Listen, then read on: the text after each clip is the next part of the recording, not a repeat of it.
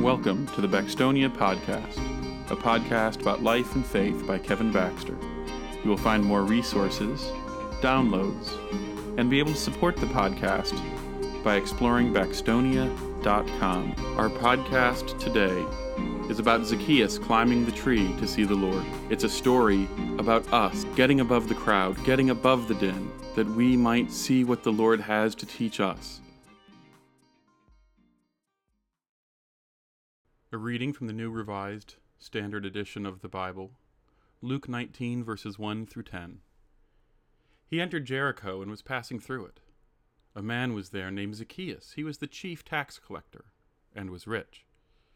He was trying to see who Jesus was, but on account of the crowd he could not, because he was short in stature. So he ran ahead and climbed a sycamore tree to see him, because he was going to pass that way. When Jesus came to the place, he looked up and said to him, Zacchaeus, hurry and come down, for I must stay at your house today. So he hurried down and was happy to welcome him. All who saw it began to grumble and said, He has gone to be the guest of the one who is a sinner. Zacchaeus stood there and said to the Lord, Look, half of my possessions, Lord I will give to the poor. And if I have defrauded anyone of anything, I will pay back four times as much. Today salvation has come to this house, because he too is a son of Abraham. For the Son of Man came to seek out and to save the lost. I have a question for you today. And that question is when you read the Bible, do you ever actually picture yourself in the story? Some people do and some people don't. You don't have to feel guilty if you don't do it. A lot of people read it and there's a weird disconnect. They don't actually put themselves in it, they just kind of hear a story. But sometimes when I read the Bible, I really try and imagine myself there. And this is actually much easier, I think, in the days of modern television, because you have all these people who actually make movies of biblical scenes and so forth. But some of those scenes may not be accurate, and I'm not talking about anachronisms like a Volkswagen bug being in the background or an airplane flying overhead. This happened in some of the older movies before we could just digitally erase things. I'm talking about how every time there's a movie that has a big crowd, you, you take, there are tons of them. It doesn't need to be Jesus, it can be Braveheart or anything else. There's always a person who's giving this big triumphant speech in a crowd, and everyone can hear just fine. Everyone hears perfectly. In a time without microphones, everyone can hear uniform volume and hears the message, and everybody can see, and everybody understands. And I can't help whenever whenever I read the stories of Jesus preaching, I can't help but think of a Monty Python movie. And in that movie, the Sermon of the Mount is being delivered, and the, the people at the back of the crowds hear, Blessed are the cheesemakers. And then they get into a theological argument because someone says, cheesemakers, what's so special about cheesemakers? And somebody else says, well, I don't think he means cheesemakers per se. I think he means the purveyor of any dairy product. we all know these types of arguments. The crowd during these times have difficulty hearing. People have back talk. It's hard to hear. It can be hard to understand what's being, say, what's being said. So when I picture myself in the story, don't get me wrong, I'm not picturing myself as being Jesus or being Zacchaeus. I'm picturing myself as just a person standing there. And I'm thinking of the plight of Zacchaeus. And this, I, I don't think this very often, so I appreciate when the Bible gives me insight. I rarely say to myself, I'm too short, I can't see. I'm 6'3, 6'4. I don't have a problem seeing things normally. But the Bible talked about not being able to see. Here Zacchaeus comes, works his way through this crowd of people who all know him.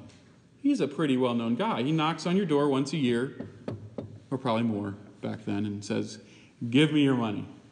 Everyone knows Zacchaeus. He's not well loved. So here's a man who's not well loved, trying to fight his way through this crowd to see the Lord. he sees a tree, has an idea, and decides that he's going to climb the tree so he can see Jesus.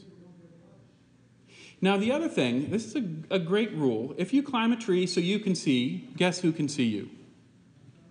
Everyone else can see you. Here's a person who is one of the most disliked people who, honestly, going to this, I'm going to call it a rally, going to this rally, he's going to be viewed by all these people who dislike him. It takes not only a desire to see the Lord, but it takes courage. It takes incredible courage to climb that tree for a chance to see the Lord. And then the Lord calls him down by name and invites him to his house. Uh, invites himself to his house. Zacchaeus climbed a tree.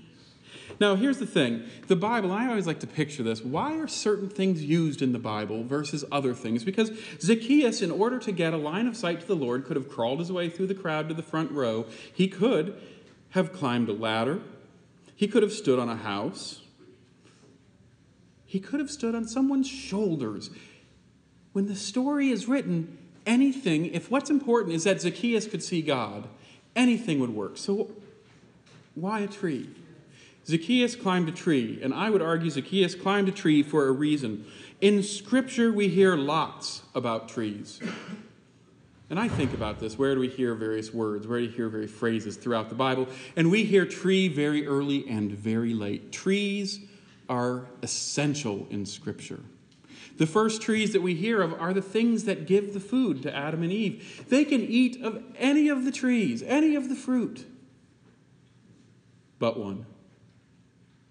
And at the end of the Bible, we have a passage which is, again, it's one of my favorite biblical passages at the end when it talks about the tree, again, singular, the tree of life growing on both sides of the river. I'm still trying to figure out how that works. It's a pretty amazing tree that has a river that runs through it. But we hear about both of these trees.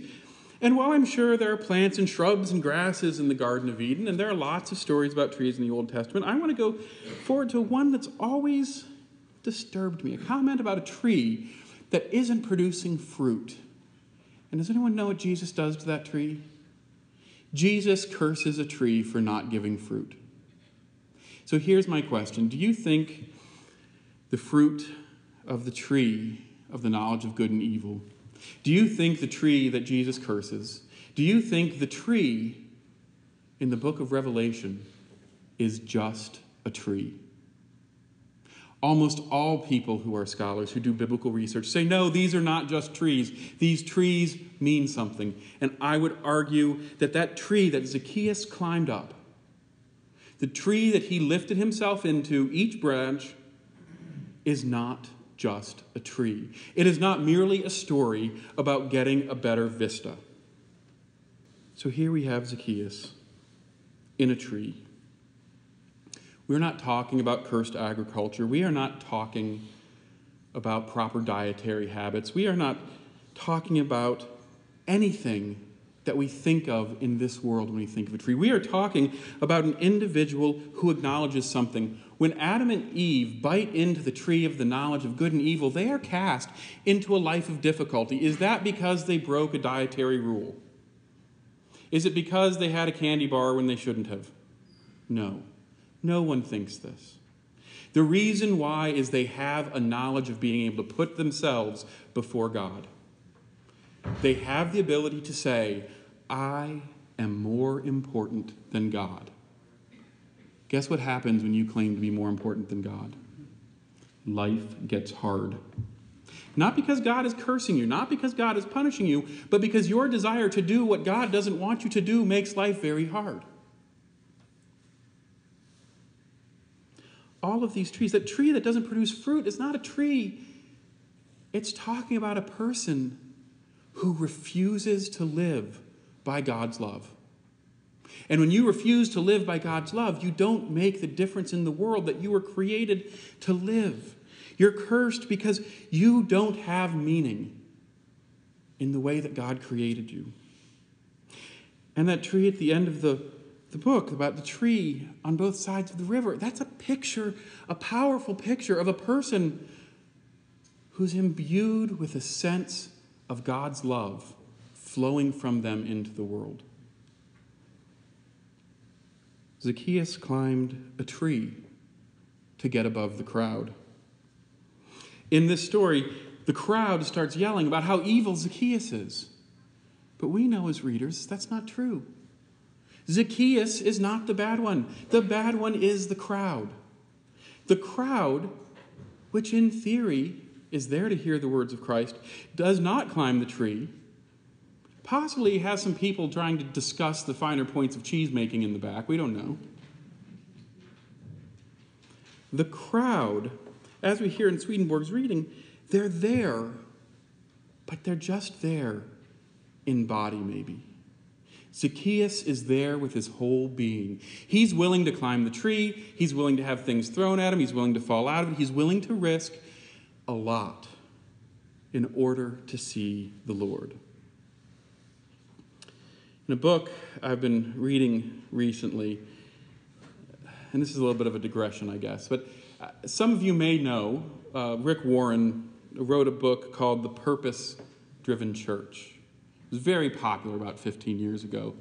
Still gets some circulation now. So it was very big in the Christian movement about how churches need to be in, imbued with a purpose that keeps God's love continually recreating in the world. A beautiful concept.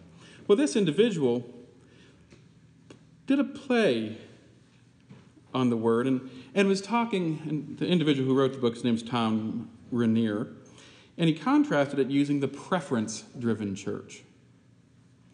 Now, the preference driven church is a church, it's all about individuals coming there because they want the church to give them what they want.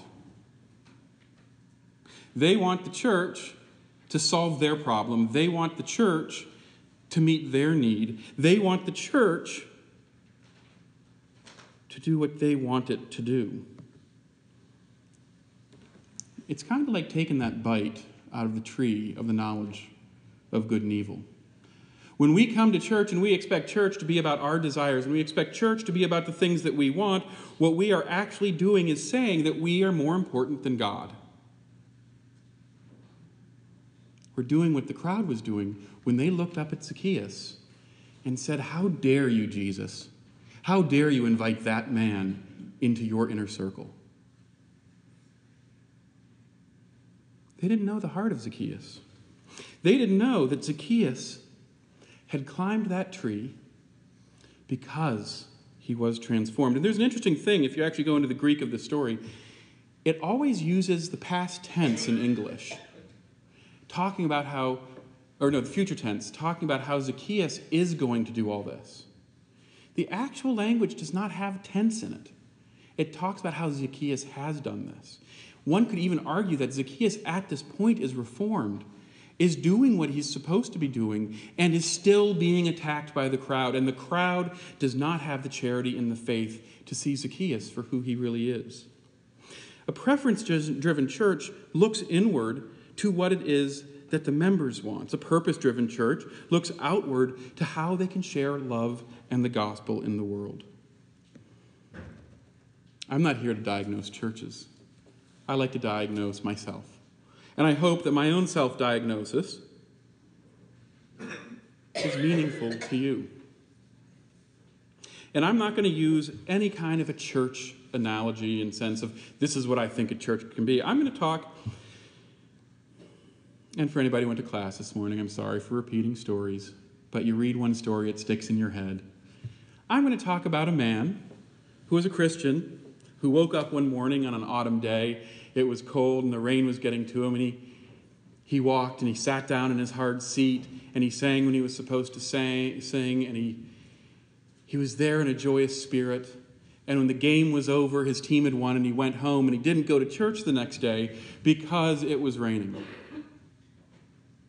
The point being, we make choices in our life, day to day choices, where we preference our own self above our relationship to God. And then we wonder why our life is difficult. We wonder why we face difficult challenges. There are studies that show that going to church, that having faith, that being loving, that caring about other people actually make you healthier and happier. Better than any pharmacy, better than any health insurance company can give you, and yet people don't do it. Because we continually choose to take a bite of the apple rather than eating the fruit that God gives us. We continue to blame Zacchaeus for being a horrible person because we ourselves are not willing to take the steps, to gain the understanding, to grow in love, to look at the Lord and see how we are supposed to live. What the Lord teaches us is very clear it's servanthood and leadership, not force. God is pretty powerful. I don't know if you know that or not. God, God's a pretty powerful guy or girl, woman. I'm not God is powerful. God could have come down here like people were expecting in Jesus' day as a military king to conquer and wipe out everything. But God didn't come in that fashion. Why? Because being forceful, making other people do what you want them to do, not caring about other people's thoughts and other people's feelings is not what God is about. God came as a servant. Humility and love are what define our Lord.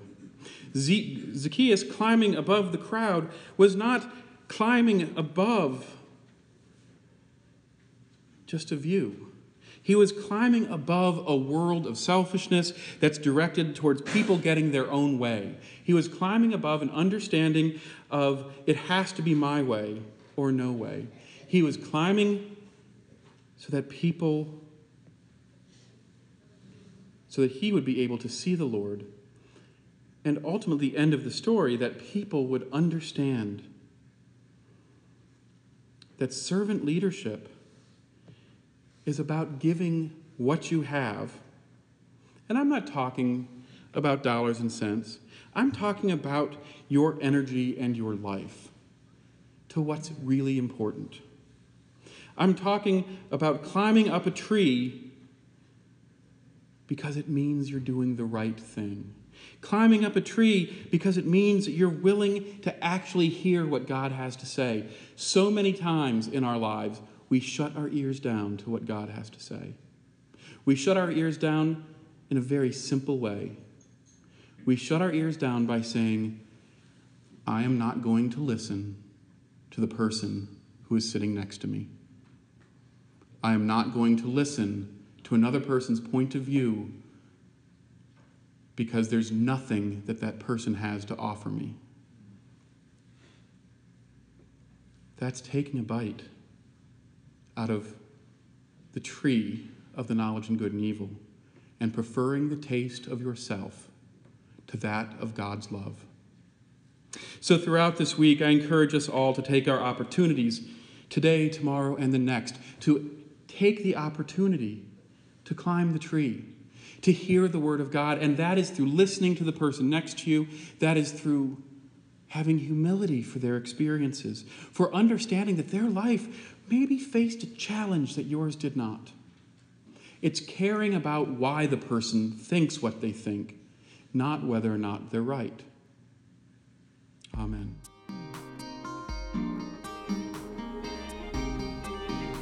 Thank you for listening to the Baxtonia podcast.